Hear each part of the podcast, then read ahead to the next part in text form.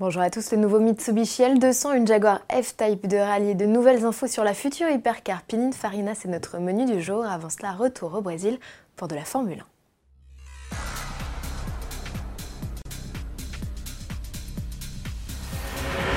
La victoire lui était promise, pourtant Max Verstappen a dû se contenter de la deuxième place lors de l'avant-dernier Grand Prix de la saison 2018 de Formule 1. La faute à Esteban Ocon qui a percuté le leader qui lui prenait un tour. Un incroyable retournement de situation qui permet à Lewis Hamilton, pourtant souffrant avec ses pneus abîmés, de remporter la course. Malgré sa troisième position, Kimi Raikkonen n'a pas pu empêcher Mercedes de remporter son cinquième titre constructeur. L'équipe allemande est désormais la cinquième écurie la plus titrée de l'histoire de la F1 à 11 longueurs de Ferrari.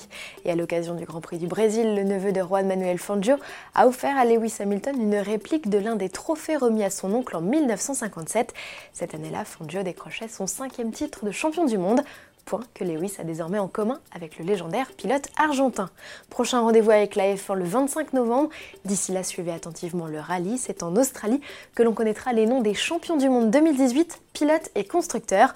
En lice, Sébastien Ogier et M Sport Ford, Thierry Neuville et Hyundai, ainsi que Ott Tanak et Toyota, dénouement à suivre du 15 au 18 novembre. Et puisqu'il est question de rallye, voici une F-Type cabriolet pas comme les autres. Vous ne rêvez pas, Jaguar a bel et bien transformé sa découvrable pour la piste, selon les spécifications de la FIA. Une nouvelle occasion pour le constructeur de rendre hommage à 70 ans le sportif. Le saviez-vous ?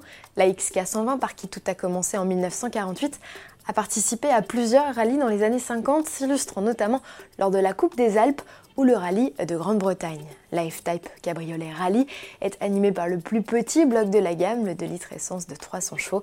Elle reçoit en sus un freinage et une suspension améliorée, ainsi qu'un différentiel à glissement limité et un frein à main hydraulique pour mieux négocier les virages. Arceau-cage, siège course, harnais 6 points, extincteur et lumineux à l'avant complètent la panoplie de ce modèle de course décliné en 2 unités seulement. Continuons à manger de la poussière avec le nouveau L200. Le pick-up Mitsubishi, également baptisé Triton sur certains marchés, s'offre un nouveau look. Des lignes plus anguleuses à la signature lumineuse en passant par des passages de roues élargis, tout change comparé au modèle de 2016. À bord, les changements sont moins flagrants, notons cependant l'entrée en matière d'inédites aides à la conduite. Et techniquement, le L200 conserve son châssis échelle. En revanche, il gagne une boîte auto à 6 rapports contre 5 par le passé. Il profite par ailleurs d'une transmission intégrale améliorée et de l'arrivée de nouveaux modes de conduite, boue, terre, sable et même trial.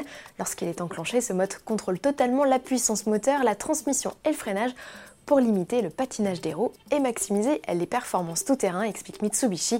Lancé en Thaïlande dans un premier temps, le L200 arrivera en Europe courant 2019.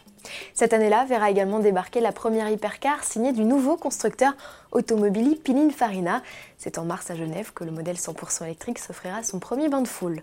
En attendant, le constructeur révèle de nouveaux détails sur son bolide connu sous le nom de code PF0, comme la puissance, la mécanique développée avec Rimac, jeune constructeur croate qui vient de voir Porsche débarquer dans son capital, développera donc près de 2000 chevaux, 1926 précisément, et un couple maxi de 2300 Nm. Le 0 à 100 est toujours annoncé en moins de 2 secondes, quant à la barre des 300 km/h, elle serait franchie en moins de 12 secondes. Le constructeur avait précédemment annoncé une Vmax de plus de 400 km/h et une autonomie de 500 km, juste hallucinant. 150 exemplaires devraient voir le jour. À suivre et à demain.